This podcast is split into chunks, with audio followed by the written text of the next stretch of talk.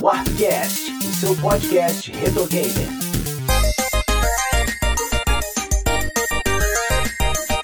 Qual é, beleza? Eu sou o JP Moraes, tá começando mais um episódio do Warpcast. Hoje eu tô aqui com Kel Spiri, Olá. Sidney Rodrigues, Olá, pessoas. Oda Lemos E aí, pessoal? e Mano Beto. Muito bom dia, boa tarde, boa noite. É isso aí, pessoal. Hoje a gente vai falar desse classicaço, esse belo jogo chamado Kirby's Adventure do Nintendinho, logo depois dos nossos recadinhos.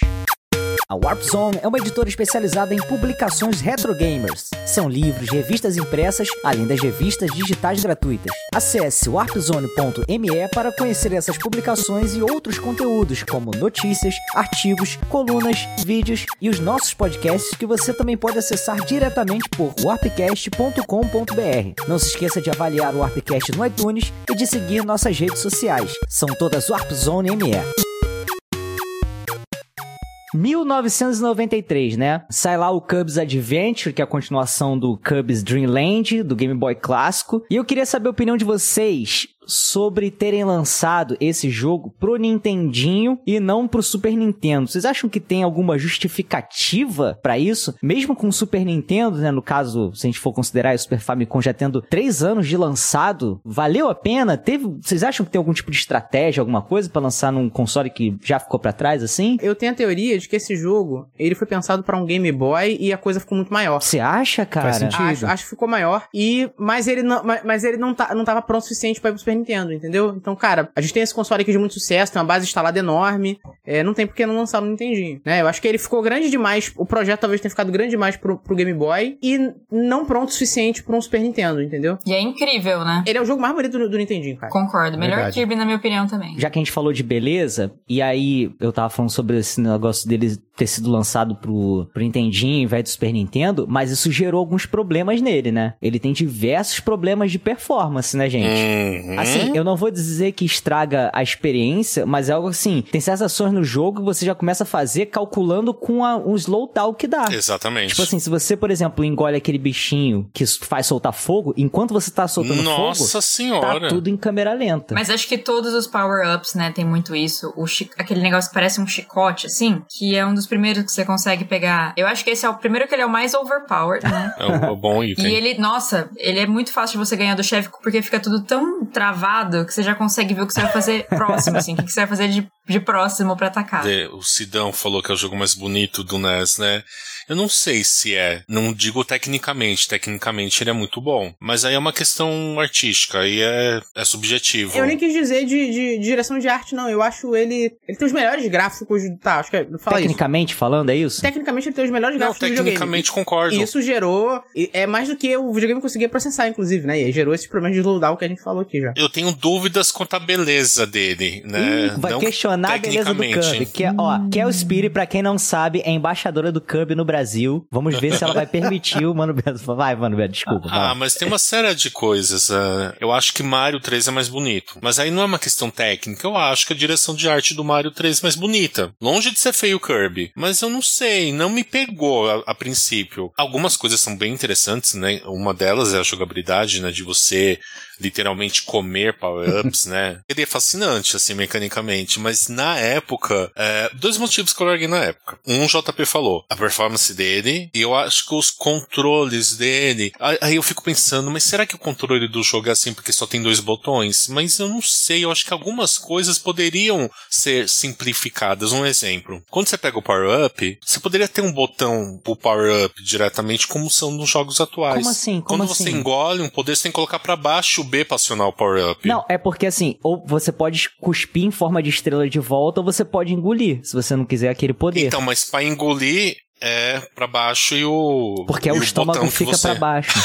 Faz sentido. Não, porque hoje é automático, né? Você engole o botão já é pro ataque, entendeu? E eu acho isso confuso. Eu achei muito confuso. A questão do pulo, né? Porque você tem um botão de pulo e você flutua. Hoje não, você fica apertando lá, você vai enchendo de ar pra flutuar. Então, é- me causa muita confusão, até jogando recentemente, né? No Nintendo Online, eu, eu- eu me atrapalhava demais. Eu morri muito. Aí é um ponto positivo do jogo, né? Comparado com outros da franquia, a dificuldade. Ele tem uma dificuldade justa, porque os jogos, principalmente dos últimos 10 anos, são jogos bem facinhos, né? São legais, mas não tem desafio, né? E aquele tem. E eu não sei se o desafio é por conta do level design ou pelas limitações dele, né? Aí fica a minha dúvida mesmo. Você sente dificuldade no, no voo também, mano? Eu, o meu cérebro aperta o botão pra pular, né? Eu não consigo me acostumar a colocar pra cima pra, pra voar. Assim, depois de um, da primeira fase, né? O primeiro estágio todo, né? Passando da árvore. Você acostuma, aí né? o cérebro já, já acostuma. É tipo você pegar o, o Streets of Rage 1, a primeira coisa que tu faz é dar dois pra frente pra correr e não corre. Aí você. É. Exatamente. Exatamente. Apertar lá o botão que vem a polícia. e, e só pra encerrar, esse jogo, Não, eu não me encerrar recordo não, começamos de nem... agora, mano, Beto. Calma aí, não Não, minha encerra- parte, Ah, encerrar tá. minha parte. eu não sei, eu acredito que na época não existia isso, então eu acho que o Sakurai, ele fez algo fantástico, a produção, que é colocar um tutorial no jogo. Isso era incomum na época. Nós temos um Escrito, tutorial. né? Exatamente. Não é no manual. Quer dizer, no manual também tinha. Mas a gente tem um tutorial na tela, que é comum hoje, né? Super comum hoje. Mas naquele período não. Justamente por limitações que tinha o manual. Mas não, lá a gente tem um. Eu diria que até um senhor tutorial, né? Porque ele mostra os itens, ó. Vou te dar alguns exemplos de itens que você pode pegar. E ele pega uns 5 ou 6 itens, né? Ó, você pode pegar isso, você pode pegar isso, você pode pegar aquilo outro, né? Ensina a correr. O pause também, né, mano? Sim, sim. O pause também dá algumas diquinhas, né? Então, ele- eu acho que ele tem mais acertos do que erros, assim. É que eu joguei numa época errada. Eu tinha um Turbo Game ainda, mas o Sonic 3 and Knuckles não deixou eu dar tanta atenção nele na época, né? Gostei do Mano. Beto ceguista hoje, cara. Olha Então, só. essa é uma dúvida. eu- eu- o Mano Beto falou do Turbo Game, cara. Eu fiquei com essa dúvida. Ele tinha, tinha aqueles problemas de desempenho clássicos é, no Nintendinho, mas como é que ele saía nos clones? Então, aconteceu um problemaço comigo. O meu clone que eu tenho aqui é o Dynavision 4 Radical. Aquele que até parece com o Mega Drive. Só joga quem é muito radical. e aí tem, ele tem os dois slotzinhos e tudo. Aí eu coloquei a fita do Cub. E aí eu tô assim, porra, cara, essa cor tá errada. Pô, tá faltando fundo aqui, sabe? Tá faltando coisa e tal. E aí eu tirei a fita, botei uma outra que eu tenho piratinha também. Falei, pô, será que é a mesma ROM colocaram com defeito e tal? Eu tuitei sobre isso. E aí até foi o Danilo Dias da Joy Mesh que respondeu, qual que é o teu console? Eu falei, ele, pô, cara, é porque essa placa é um pouco mais fraquinha e tal. De repente no Phantom System rod legal e tal, porque é quase um pra um com o Nintendinho. Esse daí tem algumas coisinhas a menos. Então, se não tiver de repente um Nintendinho, você não consiga rodar. Ele é o caso parecido com Castlevania 3, que é um teste pra ver se, se rodar Castlevania 3 roda tudo, sabe, no teu Nintendinho. Então acontece isso também. Tanto que eu falei assim, cara, não dá pra jogar porque eu tinha porta que não aparecia no cenário, realmente faltando coisa. Caramba. Eu, eu ficava assim na fase e falava, cara, onde é que é a porta de saída? Que tem umas salinhas que você entra nos lugarzinhos, você tem que apertar pra cima na salinha. E não aparece, sabe? O, o fundo, o mar que tem atrás, não aparece também. Mó doideira. E aí eu falei assim, ah, vou desistir então, eu vou pra versão do 3DS. E aí eu joguei ela do início ao fim também, que é bem fielzinha, e rolou legal. Não sei se era essa a tua dúvida, se não, que tu tinha perguntado. É, é, é, cara, porque assim, eu fico pensando como que isso influenciou a experiência da galera. Porque Aham. assim, cara, a gente tinha muito clone, entendeu? E clones que eram, na- quase na maioria das vezes, inferiores ao próprio Nintendinho. Então assim, se o Nintendinho já sofria com esse jogo, tinha clone que nem rodava, cara. Então o cara chegava na locadora, alugava o Kirby, chegava lá, não funcionou não. Às vezes o jogo nem abrisse, cara. O cara tinha que voltar pra locadora e trocar, entendeu? Então assim, isso deve ter estragado a experiência de muita gente. Errado são eles que eles tinham clone, né? É... Olha não, isso, quem, tá, Dão, quem tinha clone cuspindo no prato que comeu. Anti-pirataria. Nunca tive clone porque eu era criança de Master System. Olha aí, É, cara. nessa época eu era ceguista, contra a minha vontade. Falta de opção, né? é, pois é. É, sai fora. assim. Isso deve ter estragado a experiência de uma galera, cara. E não só o Kirby, cara. Se você levar isso pra jogos que exigiam mais do hardware, já do, do, do videogame no final da vida do Nintendinho, muita gente deve ter mais lembranças de jogos do Nintendinho, porque eu no clone não ro- não rodava. O cara chegava com Polystation lá, cara, não rodava. Tinha que ter lançado um expansion pack, né? Igual do 64, no Ah, final pro- da vida dele. Pro Pra piratinha. dar uma bombada na memória. Cara, eu queria fazer um comentário aí sobre a, a direção de arte, que eu estou aqui já pensando desde a hora que o Remoendo. Beto falou, remoendo, assim. porque eu acho esse jogo lindíssimo. E eu acho que a proposta do Kirby. Porque, assim, como o primeiro foi lançado no Game Boy e a gente não tinha cores, é, eu acho que não conseguia retratar é, aquilo que, que eu acho que é a proposta do jogo, né? Não que o Nintendinho tivesse muita, né? Não, não isso, que não, não tivesse muita. O Kirby da capa do Game Boy é branco, né? Lembrando disso aí. Também tem isso, é. Mas eu acho que esses tons pastéis, né, do, do Nintendinho e a, a proposta que eles tiveram com a direção de arte foi justamente para representar, assim, para ajudar a representar, talvez casar, tipo, pensar, ah, talvez dê certo no Nintendinho esse tipo de, de direção, porque a gente tá falando de uma Dreamland, né, de um lugar dos sonhos e tal. E eu acho que casa bem ao longo das fases, assim, né? É que é difícil comparar com, por exemplo, o Mario 3, que é, enfim, provavelmente uma das maiores obras aí, mas é... Mas vamos comparar. Compara, assim, né? Mas vamos comparar, né? Porque Mario 3 realmente é maravilhoso, mas ainda assim eu acho que eu acho que isso já é um consenso. O, o, graficamente o, o, Kirby é mais bonitinho e tal. E eu gosto muito das cores. Eu acho que casa, assim, ele tem uma consistência, ele fica coerente até o final do jogo, que, que é o último nível lá, o, nível, o último estágio Lindo. pra mim. Nossa. É Nossa, a batalha fantástico, final. Fantástico, fantástico. É muito doido que pensar que isso rolou, sabe, no Nintendinho e eu acho que ele é acertado do começo ao fim, assim. Eu gosto muito desse jogo. Você falou da batalha final, o Kirby é de 93 e o Sonic 3 and Knuckles é de 94. Eu Não, acho não, a batalha... não levanta essa bola, não. Não faça Eu isso. acho a batalha Eu do proíbo. Kirby, da, principalmente na segunda fase do Nightmare, do Pesadelo, eu acho que tem uma vibe quando você pega todas as esmeraldas com Sonic e, e luta com o Robotnik lá no espaço, quando você não pode deixar cair as argolas, sabe? Ele jogando as estrelinhas, eu acho que tem uma vibe parecida. Assim, apenas coincidência, tá? Os sentimentos, assim. Eu acho que tem uma vibe. Coincidência?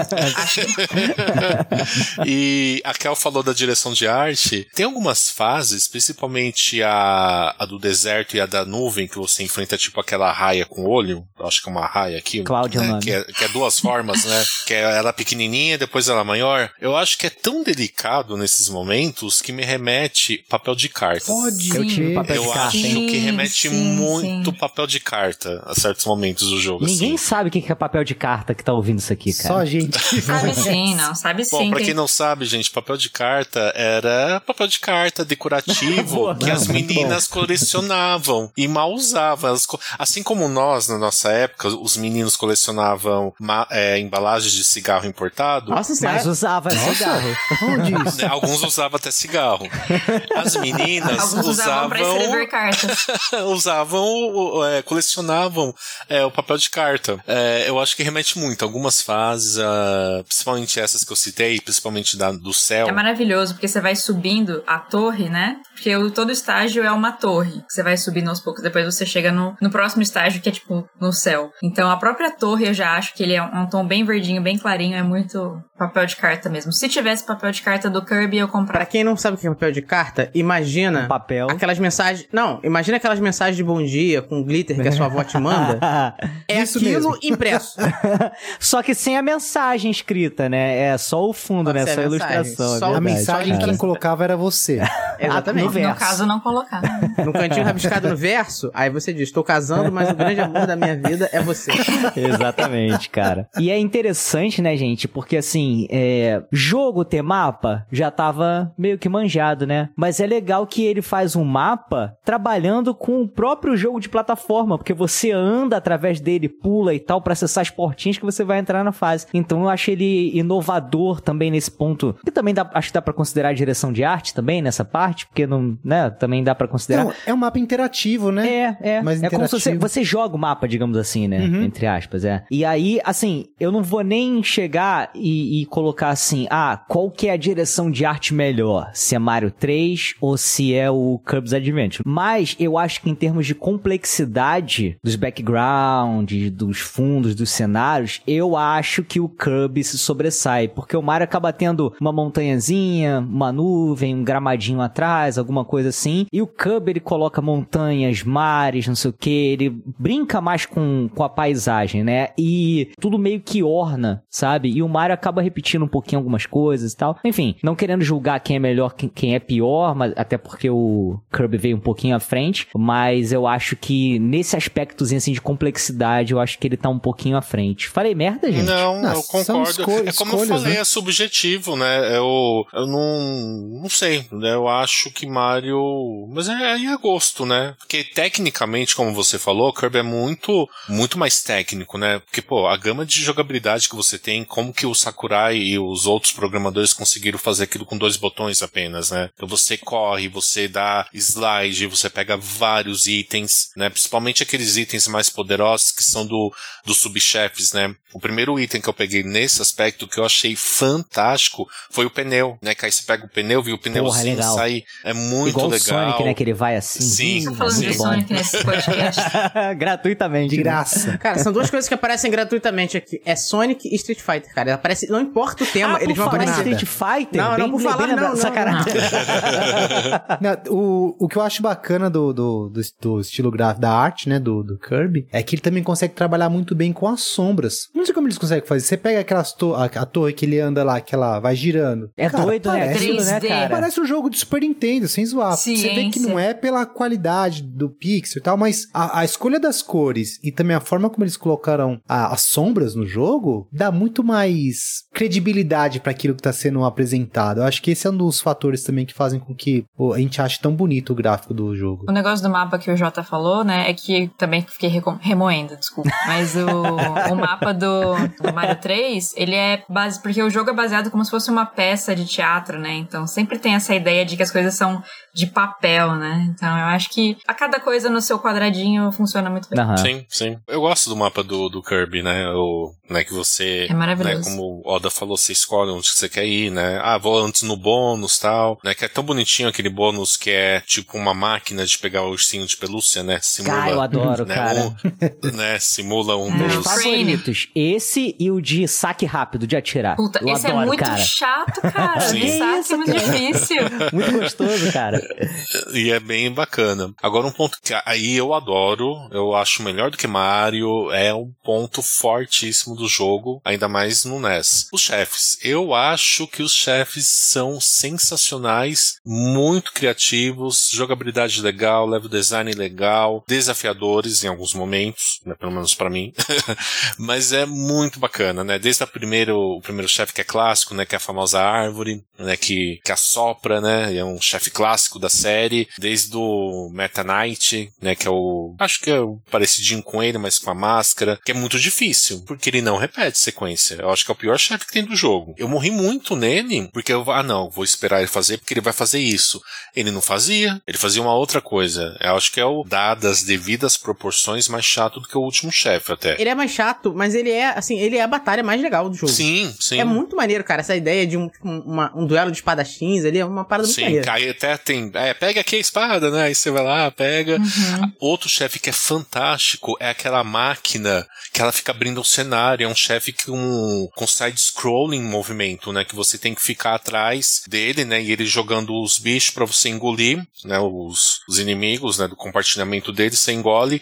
E com as serrinhas dele, ele vai abrindo, né? O cenário. Isso pro NES é fantástico. É, é um chefe também muito legal. Ah, o chefe Sol e Lua, né? Lua e Sol, também é muito divertido, né? Quando você mata a primeira lua, é, anoitece, né? Cai, você enfrenta o sol. E não dá pra matar o sol com fogo, né? Verdade. É muito doido. Você consegue bater na lua com fogo, mas no sol não. Eu acho que é um dos melhores quesitos da série, é, comparado até com jogos mais atuais. Eu acho que, em matéria de chefes, o, esse jogo do NES, as duas formas do último chefe, né? O pesadelo, aquela forma na esfera, e que é, é muito legal o pesadelo em si, né? O cenário, né? Várias estrelas, a noite, e a segunda forma que ela, ele atrás, jogando as estrelinhas. Kirby voando, desviando das Sim, coisas. e, né? o- e um trance que toca lá, né? Super agitado, assim, né? A trilha sonora também é muito boa. E em especial nessa parte. Porque geralmente aquelas musiquinhas bem fofinhas, mas aí a música vai para, pra ação mesmo, né? Que até você. A primeira vez que eu joguei, você, nossa, essa música Irado, aqui. cara. Agora olha só, eu queria saber de você o seguinte: ele tá no top 5 melhores jogos de plataforma do Nintendinho? Sim. Dá pra botar ele tranquilamente? Tá, cara. Ah, e vamos relembrar o que tem? Eu tô esquecido. Tem Mario 3, Mario 1, Ih, Ninja Gaiden, 3 Ninja Castlevania. Gaiden. A Ninja Gaiden Metroid. é bom. Metroid também. Mas não tão quanto o Kirby. A gente tá ali, né, na, na época, né, que os jogos de plataforma era a galinha de ouro do- das produtoras, né, cara? Era, era o que fazia dinheiro, né? Um personagem relativamente desconhecido, porque o jogo do Kirby do Game Boy, ele é, ele é bom, ele é um bom jogo, mas ele era um jogo ainda que... A primeira experiência de verdade numa grande plataforma é esse, é esse jogo. Então, eu, eu acho que, cara, dá pra dizer que ele tá no top 5,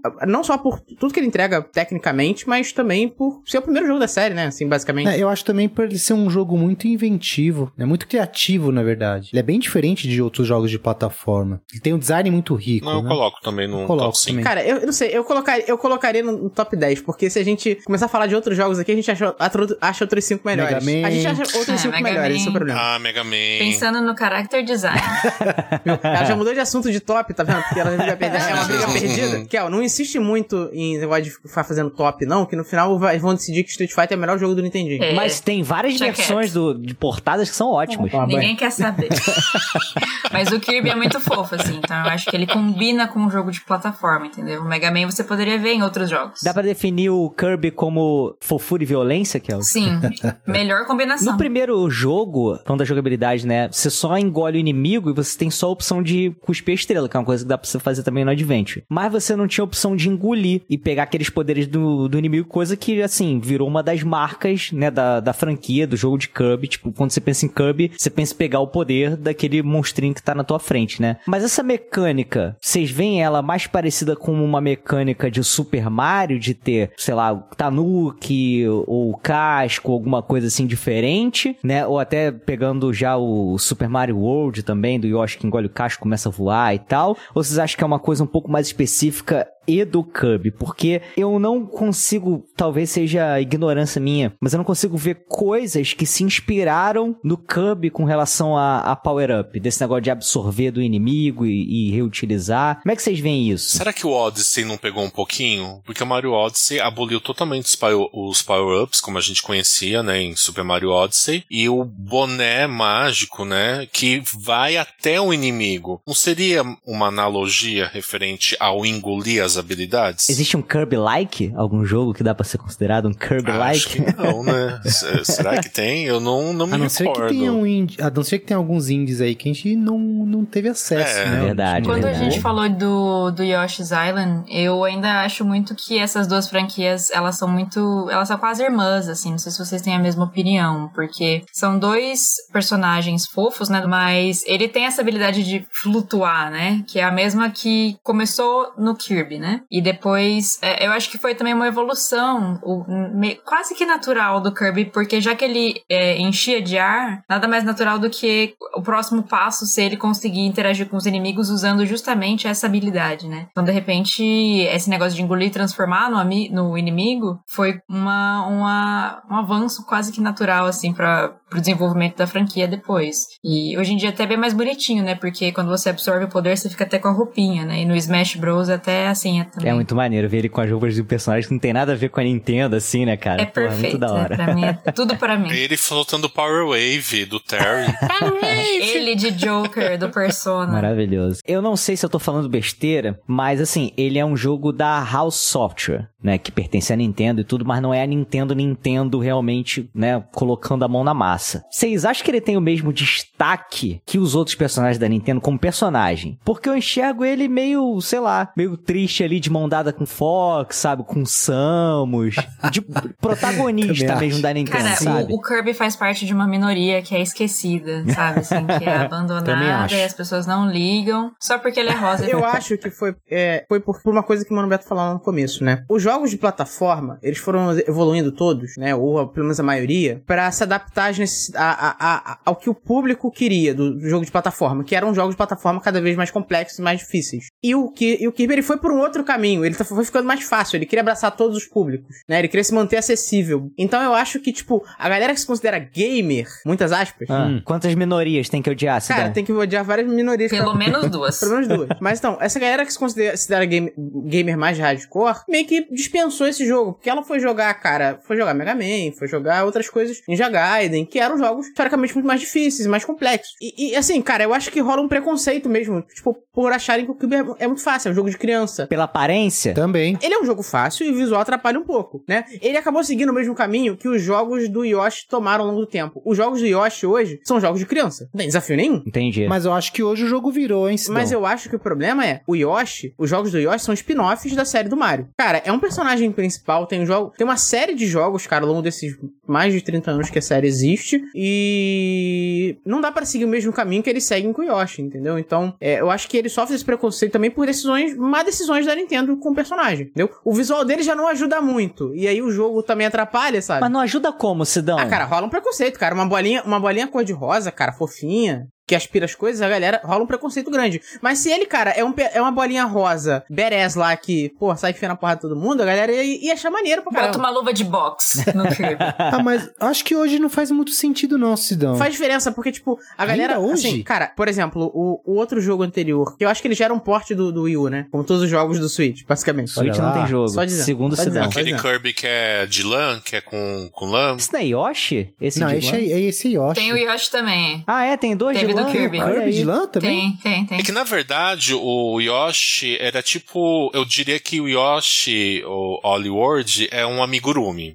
E o- Isso aí come com shoyu? Não entendi. Hum, Não, amigurumi é a técnica de. Arte marcial. De tricô pra fazer bonequinhos, né? Não tem cultura Ah. nesse podcast. Nenhuma. E tem um outro Kirby que é de lãzinha, mas é tipo. Não é com essa técnica, é tipo fios, sabe? Você pega fios quando é criança da lã da mãe e faz desenho, né? Forma, eh, faz Ah, formas, é Eu sei assim. qual é, eu É sei a, qual é. volti- é a Só voltinha. contorno. É a Só voltinha, contorno. exato. Isso, é o o, e o Yoshi é o boneco fofo. É, é o amigurumi. Não, mas, mas não, não é esse não. É o. É o. O Kirby Star, Star Allies. Ele é exclusivo. Ele é do Switch só. Ele é Ah, do exclusivo Switch, é verdade. Ah, o Switch, Star Switch. Allies. Então, ele é um jogo super. é, Cara, ele é um jogo bom, mas ele é um jogo fácil. Ele é muito rápido. né? Qual que- e qual que é o problema, né? Cara, quando você tá falando de, de um mercado onde os jogos custam 400 reais, ele vai pro fim da fila. É o que tem acontecido com os jogos dele, Ele é entendeu? full price, assim, Ah? Entendi. Cara, ele é full price até hoje. Ele senta, você entra aqui agora, ele custa 374 reais. Meu Deus. Então, assim, cara, ele vai pro fim da fila. Porque você pega esse dinheiro, você compra, você compra Zelda, você compra um outro Mario, entendeu? Eu acho, eu acho que ele sofre com. Ele sofre com esse problema de posi- posicionamento. Ele quer, se- ele quer se posicionar como um jogo full price, mas ele quer ser um jogo fácil, cara. E aí a galera deixa ele pra trás, entendeu? Assim, cara, é o Star Allies é um bom jogo, mas ele é completamente esquecido. Isso, você acha que então que é o motivo de, desde sempre, ele ter sido colocado um pouco de lado? Aparência, de repente a não ter tanta dificuldade, aí ele é visto de forma diferente pelo público geral? Acho, acho. Porque, cara, é, o público de jogo de plataforma ainda, hoje quer muito desafio. Você vê que jogos de plataformas novos, 2D principalmente, eles são jogos focados em desafio, né, cara? A gente tem Celeste, a gente tem... The Messenger. É, é isso. Que são jogos que desafiam pela jogabilidade. Não importa muito, cara. Eles metem o visual 8 bits lá e o que importa é como aquela joga- jogabilidade funciona e como que ela te desafia. E o Kirby não oferece tanto isso hoje em dia. Então, talvez, é por isso que esses jogos, esses jogos de plataforma do Kirby tenham ficado meio esquecidos ao longo do tempo. O, o Forgotten Land, ele tá indo por outro caminho, né? Ele tá apostando num jogo de plataforma 3D, similar ao que a gente teve com Mario Odyssey. Pode ser que seja um novo caminho pra ele, É cara. deixar mais complexa a Ele jogabilidade. deixa de coisas né? um pouco mais complexas e deixa de competir com esses jogos para esse público de plataforma 2D, entendeu? Então ele, ele passa a competir por outro jogo de. de é, por um público que gosta de adventures no geral. Talvez consiga até ganhar um pouco mais de destaque, talvez, daqui pra frente, com essa mudança de postura, vocês acham? É, pode ser. Eu acho que sim, eu acho que é um ponto de virada. Eu acho que hoje, é, eu não acho que ele é tão estigmatizado o jogo como um todo. Desde a personagem que, né, o personagem que é na cor rosa, muito fofinho, eu acho que hoje nem tanto. Dadas suas devidas proporções, Pokémon também é assim. Mas na época, eu lembro que na locadora tinha muito hate, né? Tinha a- algumas pessoas, os meninos, ia tentar alugar, aí o dono da locadora zoava, "Ah, esse jogo aí é igual da Barbie. E aí? Aí devolvia. Tem, tinha isso também. Além de muito. tudo, é burro, né? É, sim. Sim. Não quer Porque, vender, pô, o não cara quer alugar. alugar, né? porra. É, o mesmo negócio do Kirby estar crescendo aí no imaginário Nintendo. É, tá crescendo literalmente, tá engolindo até carro agora. É, então. E, mas ele também é, teve um protagonismo no Smash, né? No último Smash, é, ele, é o, ele é o que sobrevive, né? Ele é o overpower. É isso aí, cara. Dá pra você ficar fugindo sim, até o final chegar na final, falo mesmo.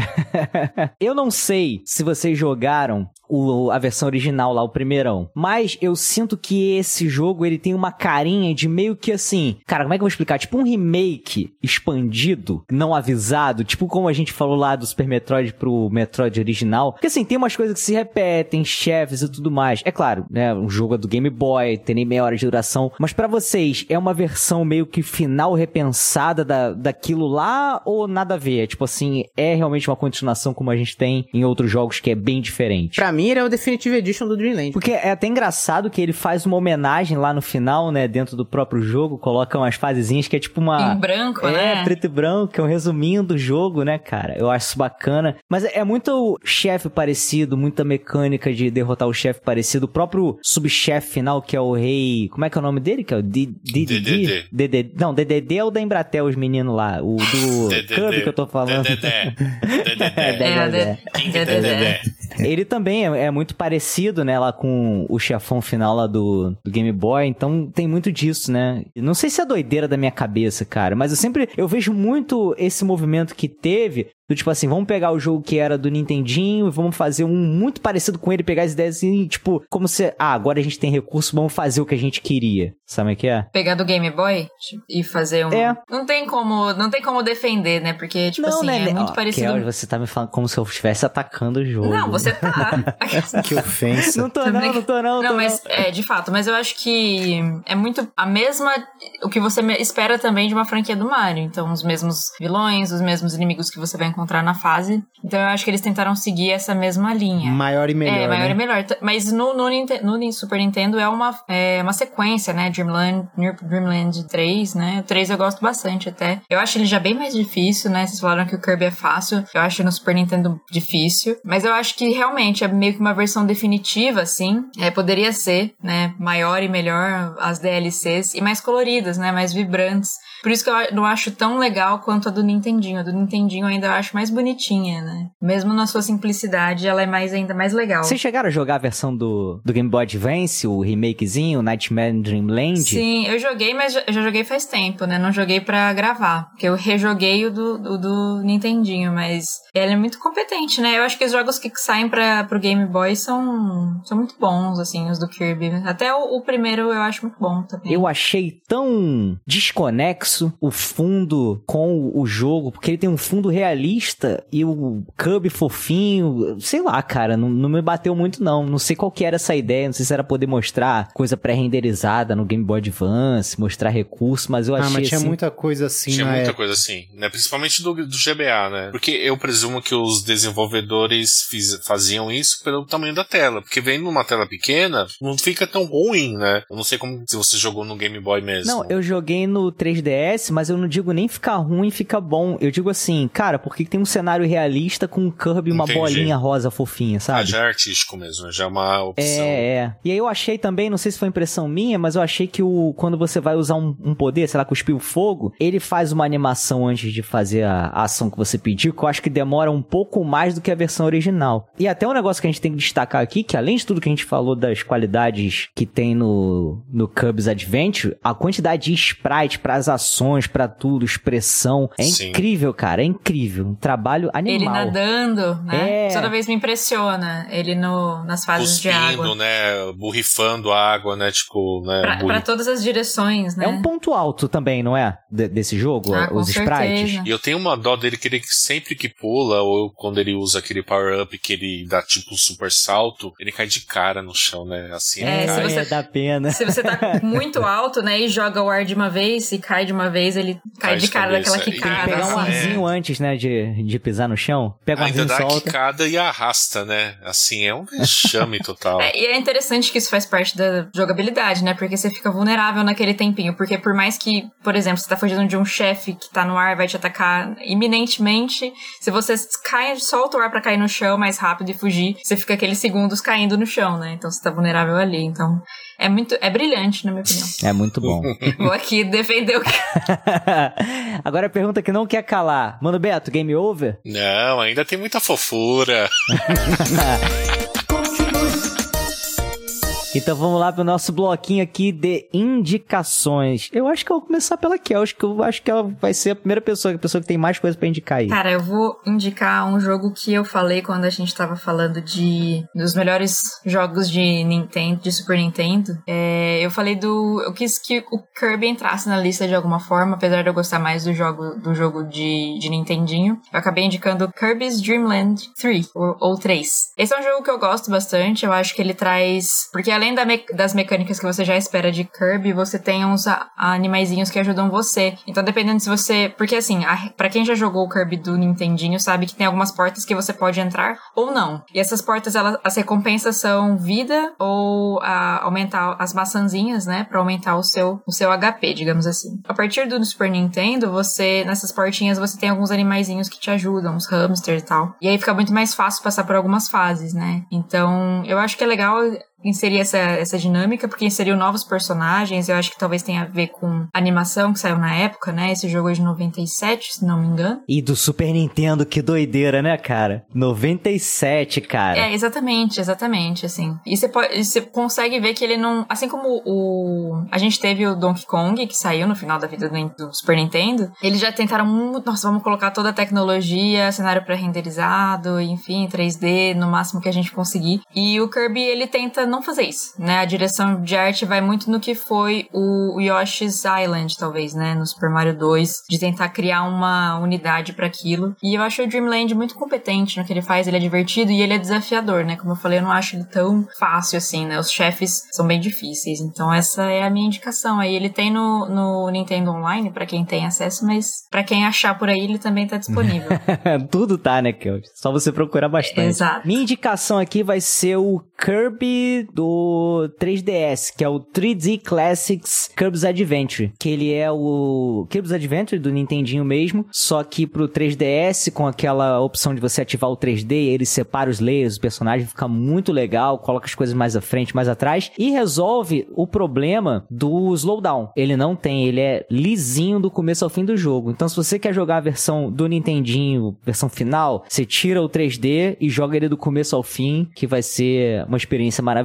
Recomendo aí pra vocês. Sidones, tienes? Cara, eu vou indicar o primeiro e único anime de Kirby. Ah, sempre é uma dessa, cara. Cara, o- não, é, é anime oficial, produzido pela Nintendo e pela HAL Laboratório. Sempre é, Sidão. Até o do Zelda. Anime oficial. Não, é bom, cara. É bom, é ruim. Não o é filme do zoado, Tekken não, também é foi autorizado pelo. Foi, É sempre assim. todo mundo carimbou. Todo Não, cara, ele, ele é bom, ele, ele é bom, ele é bem feito, ele é recente até, ele é de 2001, relati- relativamente recente, Recente? né? Não, relativamente recente, cara. Se você pegar o anime do Zelda, né, é, ele é relativamente recente. Que é o Kirby Right Back at Ya. É desenho ou anime? É anime, anime. Ele chegou a passar oficialmente aqui no Brasil Ele também, ele responde, passou eu, no... eu amo.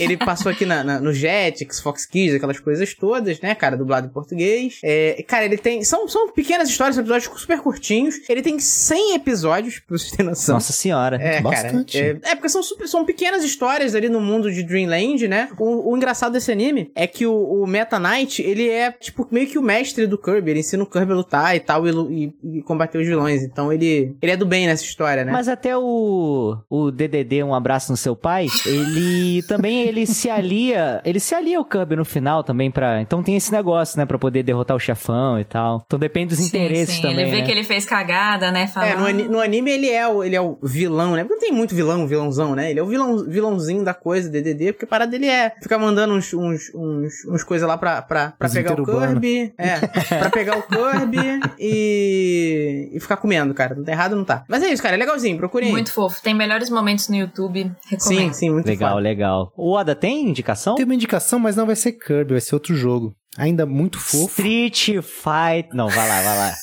Eu saio dessa chamada agora. Sai da chamada. Não, é o Tetris Attack, cara. É um jogo de puzzle que não tem nada a ver com Tetris, né? Foi mais pro- foi escolhido Nem mais com um- Kirby. Nem com Kirby. Menos ainda, É a né? fofura, a fofura do Kirby. É um jogo onde tem as- os personagens do, do Yoshi, né? Todos os- aqueles personagens que aparecem nos jogos do Yoshi. É bem fofinho, bem desafiador e divertido. Já jogou Kirby's Avalanche? Não, Ele é tipo não, um Super não, ah, Puyo não. Puyo, só que ele veio no ocidente como Kirby. Sei, sei qual que é. É igual esse o Tetris Attack. Ele era o Pandepon no, no Japão. E aí, pra lançar aqui no, no Ocidente, eles trocaram tudo, todas, todos os sprites pelos sprites do, do Yoshi. Eu sei qual que é esse É jogo aí, mas eu não legal. lembro de ter jogado. Então é ele. tipo um Dr. Robotnik, Mim Brim Machine, que também era Puyo Puyo. Isso. Sim, sim. É, exato. Mas joguem, muito divertido. Maravilha. Senhor Mano Beto, o que, que o senhor tem de indicação aí pra gente? Kirby Mass Attack. Ele usa muito bem estilos, é uma jogabilidade bem interessante porque você controla vários Kirby's, então é, para você passar de certos estágios você precisa ter uma quantidade X de Kirby e você controla todos. A jogabilidade é toda na estilos, né? Mas funciona muito bem pela proposta que é. Então o combate com o chefe é muito legal, com aquele monte de Kirby, né? E utiliza as duas telas, né? É bem bacana, vale muito a pena. Kirby Mass Attack. Muito bom. E com isso a gente vai encerrando mais um episódio aqui do Warpcast. Queria agradecer a todos os ouvintes que ficaram aqui com a gente. A gente quer saber o que vocês acharam desse episódio. Deixa lá em warpcast.com.br. Conheçam também o conteúdo da Warp Zone em warpzone.me. Vocês já sabem, não desliga aí que tem a nossa leitura de comentários do episódio anterior. Valeu! Lá então, pessoal, começar aqui a nossa leitura de comentários. Eu sempre fico muito com muita saudade aqui de fazer esse bloquinho, porque, pô, é hora que a gente pode ler os comentários de vocês, a gente pode interagir um pouquinho mais, além da nossa live, né? Vocês sabem, o Warpcast agora tá sendo gravado ao vivo. Só você ir lá em warpzone.tv no seu navegador ou procurar por Warpzone TV no YouTube, tá? A gente também tá lá na Twitch fazendo a, a mesma live, né? Ao vivo, é twitch.tv barra warpzone ME, você vai encontrar a gente, tá bom? Inclusive, ó, já temos aí mais duas lives agendadas. No dia 29 de março, a gente vai falar sobre jogos de plataforma. E no dia 5 de abril, vai ser sobre Sonic 3 e Knuckles. Cara, imperdível. A gente conta com todos vocês lá. Mas antes da gente começar aqui a leitura, eu vou dar uma olhada aqui. Cara, só quem compartilhou, quem deu RT no nosso último episódio aqui no Twitter, foi o Sniper de Helicoverpa. Acho que é esse, né? É, obrigado, obrigado, cara, aí por ter dado o RT aqui no, no nosso tweet. Isso ajuda bastante na divulgação. E eu queria reforçar aqui para vocês, se vocês puderem é, darem o R, dar o RT, né, no, no Twitter, no post de divulgação do nosso episódio, cara, é sensacional. Ou dar o compartilhamento lá no Facebook também. Por quê? Porque as redes sociais elas dão uma, uma minguada no alcance, né? Então, pra gente chegar a mais pessoas, é importante demais que você chegue e dê RT ou compartilhe o post desse episódio na sua rede social, né? Que a gente consegue chegar para mais pessoas e a gente vai agradecer aqui nominalmente a vocês como a gente faz aqui toda semana, beleza? Então vamos lá ler agora os comentários referentes ao episódio número 168, que foi sobre exclusividade nos games. Vamos lá, vamos ver aqui o primeiro. O primeiro é do querido Fábio Pacheco Alcântara. Ele disse aqui, ó: "Uma ótima análise do Sidão no começo do programa, seguida pelos demais participantes". Muito obrigado, Fábio.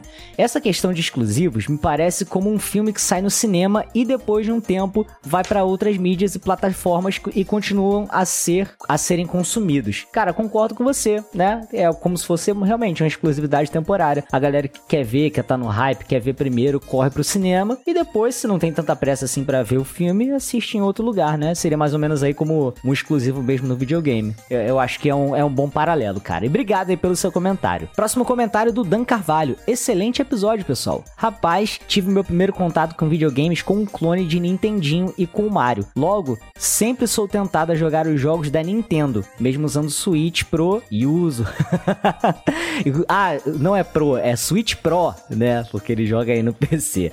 Inclusive, eu tive um PS2 e preferia emular GameCube no PC, me divertia bem mais. Curioso como acabamos ficando com memória afetiva. Acredito que a exclusividade é fator determinante na compra de um console, já que não adianta um hardware foda sem um software bacana. Agora, certos jogos como de luta, FPS, MMO, acho que precisam ser multiplataforma. Concordo com você, cara. E o que você falou aí sobre hardware não importar tanto, cara, é real, sabe? É, a gente viu algumas gerações que o console que dominou, né? A gente inclusive fez um episódio sobre consoles que dominaram a, a geração. E, cara, a grande parte ali não era o console mais potente, né? Mas acabava que os títulos acabavam é, elevando esse console a outro patamar e fazer ele liderar, etc. Então acaba sendo muito importante também, né? Mas é isso aí, Dan. Obrigado aí pelo seu comentário, querido. Grande abraço aí pra você, valeu mesmo. Próximo comentário do Caio de Souza. E aí, meus amigos, como vocês estão? Espero que bem, estamos bem. Uh, voltando a comentar com um bom tema. Acredito que a exclusividade seja boa e necessária para a indústria como um todo, como foi dito no cast. É o que vai te convencer a comprar assinar A ou B, sendo assim o diferencial. O que eu não concordo é quando a empresa pega uma franquia já estabelecida como multiplataforma e uma sequência ser exclusiva. Exemplo, como Street Fighter V, The King of Fighters 14, Killer Instinct não podem ter o mesmo peso, por exemplo, de Nioh, que não saiu no Xbox, porém sendo uma IP nova. No final, é uma exclusividade que acaba definindo o que você vai consumir. É verdade. E, inclusive, essa é uma exclusividade que acaba pegando as pessoas meio que de surpresa, né? Porque como você, sei lá, você começou a geração lá, a oitava geração, né? Como que você ia adivinhar que se você comprasse um Xbox, você é fã de Street Fighter. Como você ia adivinhar que se você comprasse um Xbox, você não teria acesso ao Street Fighter? É inimaginável, né? Um, um caso que era multiplataforma, né? O Street Fighter 4 saiu pra tudo quanto é lugar, né? É, é complicado realmente, cara. Isso aí que você falou é um ponto importantíssimo. E, Caio, obrigado pelo seu comentário, cara. Somou demais aqui, concordo plenamente com o que você disse. Valeu, valeu mesmo. Olha, dois Caios aqui unidos. Caio de Souza comentou antes e agora Caio Fernando. Vamos lá no Charaz aqui. Cast bacana. Particularmente eu não gosto de exclusividade nos jogos. Pouca gente mesmo tem possibilidade de ter vários consoles e no fim das contas precisa escolher um lado, perdendo o que um, uh, o que um outro tem de bom. Cara, eu concordo com você e o que eu vejo muito é o seguinte: uh, vamos supor, a pessoa tem. compra lá o console da geração e, cara, poucas pessoas têm um segundo console da geração, né? Mas dessas poucas pessoas, algumas pegam só lá no finalzinho da vida ainda quando já tá mais barato, né? Então, tipo, já tá virando ou já virou, né? E aí pega um outro. Eu mesmo, na sétima geração, eu tive um PlayStation 3 e aí quando já tinha o Wii U, eu peguei um Nintendo Wii, sacou? Então, fica muito nessa, né? Também. É, é um, mais um caso aí, né? Deixa eu continuar aqui, ó. Quando é um jogo exclusivo como God of War ou Zelda, já é chato. Mas quando é um jogo como Street Fighter V ou mesmo de exclusividade temporária, acho o fim. A gente quer jogar onde quiser. Mais um aí que deu o exemplo do, do Street Fighter nesse caso aí, né? De, de ser pego de, né, de calça curta aí na hora, né? Claro que os exclusivos das empresas que vendem console não sairão em outras plataformas, mas acho bacana que muitos jogos famosos já estejam saindo no PC. Anteriormente, a Microsoft já fez isso com muitos jogos e acho bacana demais que a Sony esteja seguindo essa linha agora, mesmo com um espaço grande entre lançamentos PlayStation e PC. É sensacional que estejam se abrindo para isso. Acho que a Nintendo realmente não vai dar o braço a torcer, a não ser que comece a perder muito mercado mesmo. É, eu, eu acho difícil a Nintendo perder mercado, porque há algum tempo eu acho que ela já se entendeu. Ela já entendeu o tipo de produto que ela quer fazer. Não basta ter o console mais potente. Os, os consoles dela, desde o Wii, né, mesmo que o Wii U não tenha sido um sucesso, mas eles têm um diferencial de hardware, uma forma de jogar diferente, né? O Switch que você troca ali, né? O modo que você joga, permanece com os controles de movimento, né? Uma herança do Wii e tal, que acaba sendo um diferencial, né? Então acaba sendo meio que que, por aí. E aí, não sei, cara. Eu acho difícil também. Eu acho que ela é uma empresa muito conservadora nesse quesito, né? De manter todo mundo, tudo ali é, debaixo das asas. Então, não sei, cara. Só o futuro dirá. Eu acho que tem é, é, pouca possibilidade disso acontecer. Não vou dizer que é impossível, não vou martelar aqui, né? Porque a gente sempre se surpreende com esse tipo de coisa. A gente, por exemplo, não imaginava que um dia God of War poderia estar no PC, né? Então vamos ver, vamos ver como é que vai ser daqui para frente. Ah, e ele termina aqui, ó. Particularmente, os meus últimos consoles eu escolhi realmente por exclusivo, que foi Switch, Mario Zelda. E o outro foi por custo-benefício. Eu até queria um Play 5, mas está bem mais fácil comprar um Series S, baratinho e que joga os jogos da nova geração. Fora que aí tem o Game Pass e os jogos que eu já tinha no catálogo. Então é isso. É, cara, esse tipo de de, de, recurso, né? Que o, o Series X a, X não, perdão, Series S. Além de ser é, mais barato, ainda tem mais essa vantagem, né? Então, realmente, acaba tomando a liderança na, na escolha das pessoas, né? Acaba tomando a dianteira aí. Mas é isso. Caio, obrigado demais pelo seu comentário, cara. Me amarrei aqui, show de bola. Vamos pro próximo aqui, que é do Neto Neto, olha aí. Quero começar tirando uma dúvida. Você recebe alguma mensagem de ódio vinda da comunidade nintendista? Cara, pior que não, pior que não. Mas a gente. É, é, assim, é porque a gente gosta muito da Nintendo, né? Apesar dela não chegar aos pés de uma SEGA, né? Por exemplo, né? Mesmo com a SEGA sem lançar um, um console há muito tempo. Mas apesar disso, cara, a gente é apaixonado pela Nintendo, pela proposta de console, pelo, é, pelas franquias, né? Eu acho que tudo que a gente acaba reclamando aqui acaba sendo tipo assim, pô, Nintendo, faz alguma coisa pela gente, sabe? Tudo que a gente reclama acaba sendo por uma, por uma melhoria, né? Acho que ela não vai ouvir a gente, mas a intenção é, é essa, né? De expor o que a gente gostaria que a Nintendo trouxesse pra gente. Ele continua aqui, ó. Zoeira à parte, vou parabenizá-los pela excelente sequência de cast novamente. É, nova. É. Desculpa, gente. Pela sequência de cast relevante. Da minha parte, até uma certa idade eu fui influenciado por algum exclusivo na hora de decidir qual console comprar. Contudo, com a idade de hoje e com as muitas ofertas no mundo dos games, eu deixei de lado os exclusivos para focar na diversão. Olha aí, cara. Ainda tem outro fator, né?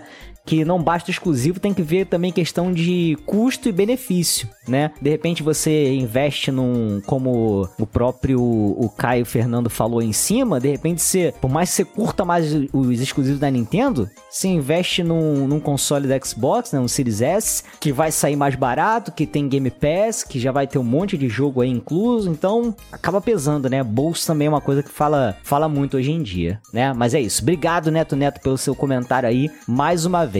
E continuando aqui, próximo comentário do Infinita Cast. Olá a todos! Antes de comprar o Xbox One, fiz uma longa pesquisa entre ele e o PS4. E no final, acabei optando pelo Xbox One. Não levei muito em consideração os jogos exclusivos de cada plataforma e no final não me arrependi. Olha aí, um caso parecido com o que eu falei, né? Acredito que sempre existirão jogos exclusivos. As empresas precisam ter diferenciais para atrair os jogadores e os jogos exclusivos ajudam nessa estratégia. Temos a Nintendo como grande exemplo. Grande sucesso para todos e adoro todos vocês. Abraços, amigos. Abraço para você também, meu querido. Muito obrigado pelo seu comentário. Ah, ele deixou um outro aqui, ó. E outra coisa, cadê os episódios novos do Geek Zone? Pois é, a gente deu uma pequena paradinha, a gente tá no hiatozinho aí, porque a gente precisava é, se organizar para conseguir fazer essa gravação do Warpcast ao vivo acontecer, porque a gente fica com um dia, fica com o horário travado, sabe? É, então isso toma um pouquinho mais de tempo da gente, um pouco mais de organização, para que a gravação também seja um pouco mais redonda, né? E que não fique chato de vocês assistirem, né? Fica uma coisa dinâmica. Então a gente conseguindo se acertar os ponteiros, ainda tem mais algumas coisas para acertar, de divulgação e tal. Quando entrar nos eixos aí, a gente vai voltar com Geek Zone, porque eu também tô morrendo de saudade de falar de, de coisa velha aí, de pô, cara, eu tô com uma vontade de falar de Cavaleiro do Zodíaco, de falar, de fazer mais um, um episódio aí sobre Dragon Ball Z, né? Que a gente precisa falar da saga de Cell, né? Dos androides, né? Tô doido para falar. E é isso, cara. Assim que a gente puder, a gente tá de volta. Obrigado demais pelo carinho. Próximo comentário aqui do Thiago Oliveira. Como é de costume, mais um excelente episódio. Obrigado, Thiago. Cara, sobre a Nintendo e o Nintendinho, eu acho certo que a Nintendo permitir somente lançarem jogos oficiais com os cartuchos dela para ter um certo controle de qualidade para que não acontecesse o que aconteceu com o Atari, concordo. Mas exclusividade de lançar somente no console Nintendo já é uma incrível sacanagem, na minha opinião. A Sega, e não puxando sardinha por ser o console do meu coração, fez um ótimo trabalho com suas versões de jogos para o Master System. Mas pensa em jogos da Konami, Capcom e demais empresas também lançados, também lançando jogos para o Master. Sei que a Nintendo estava na dela, mas o problema foi que não haviam leis para isso. Aí a Nintendo só aproveitou, realmente, cara. Mas é, é aquela história. A, a SEGA ela fez excelente trabalho lá com Golden Axe Warrior, que era o seu Zelda, né? Com o. Ai, me fugiu o nome agora. Ah, o Zillion, que era o, o, o seu Metroid, né? E ela sempre conseguiu meio que se adaptar ali. Mas, pô, faltava um Contra, né? Faltava um Mega Man, faltava muita coisa, né? O Ninja Gaiden até saiu, né? Mas é uma versão diferente e tal, já num outro momento. Mas é triste, né? A gente podia ter nas, nas duas plataformas. Eu acho que todo mundo ia, ia sair ganhando, né? E mesmo que não tivesse, né? As empresas acabavam travadas. Nenhum outro título poderia ter daquelas empresas. É, é complicado, complicado. Acredito que exclusividade nunca irá acabar, porque é o jogo que vende console, mas torço para exclusividade momentânea, tipo jogos do PlayStation 5 e Xbox multiplataforma quando forem lançados PlayStation 6 e Xbox. Ele botou, cara, tem algum caracterzinho aqui que eu não eu não tô conseguindo identificar, mas deve ser uma versão aí nova, né? Uma versão futurística aí do, do Xbox. ah, seria um modo de diminuir exclusividade sem atrapalhar a venda do console antigo, porque o foco estará no novo console. Abraços a todos. Tiago, Tiago, obrigado aí pelo seu comentário, cara. Como sempre, acrescentando demais aqui ao nosso papo. Valeu. Nosso último comentário, já estava sentindo falta dele aqui, nosso querido Bin Ramone. Fala galera, sou amplamente a favor da exclusividade temporária. Faço um paralelo com serviços de streaming de quando a Netflix centralizava praticamente tudo. Agora que toda produtora decidiu criar seu próprio serviço, o consumidor acaba prejudicado, pois sempre acaba perdendo um conteúdo, pois é inviável assinar todos de uma vez, assim como é difícil ter mais de um videogame. Cara, você falou tudo aqui, é inviável. Se a gente for botar na ponta do lápis aí, se a gente for botar Netflix, HBO, Amazon, uh, Disney e a própria Disney também divide, né? Tem o Stars, né? É Star Plus, Stars, não sei, tem mais um serviço aí Pô, então fica complicado, né? Talvez numa realidade é, de dólar, né? Uma realidade do estadunidense que tem um outro poder aquisitivo, o dólar é, tem outro valor para eles, talvez fique um pouco mais confortável. Mas trazendo para a realidade brasileira, é a palavra que você é, é utilizou aqui, cara. Inviável. Realmente não tem como. Ele termina aqui. Deste modo, seria interessante um game chegar como lançamento em uma plataforma e depois de um tempo ser lançado para outras. Um abraço a todos e até a próxima. Eu acho que a gente chegou meio que, que uma conclusão aqui, né, Bin? Que a exclusividade temporária é a melhor coisa. Cria o hype, você pega aquele console porque você quer jogar aquele jogo primeiro, mas você não fica preso, né? Depois, se você tiver mais calma, esperar um pouco, ele sai. A empresa ganha, os jogadores ganham, a empresa ganha duas vezes, porque por mais que não venda no seu console, tá vendendo em outro lugar também, porque tem a pessoa que nunca vai ter o, o segundo console, né? Então eu acho que é, é esse é o melhor modelo. Acho que a gente chega meio que nessa conclusão. Bim, um abraço para você também e até a próxima. Gente, Vamos ficando por aqui então. Adorei. Nossa, teve bastante comentário, cara. Pô, fiquei feliz aqui de ler e poder ter essa interação aqui a mais com vocês. E se você quiser que seu comentário seja lido, dá um pulo lá em warpcast.com.br. Comenta o que, que você achou deste episódio aqui sobre Kirby's Adventure. É isso, pessoal. Vou ficar muito feliz de ler o comentário de vocês na semana que vem. E aproveitando aqui a deixa, até semana que vem também. Um grande abraço e valeu! Este episódio foi editado por Audio Heroes. Saiba mais em audioheroes.com.br.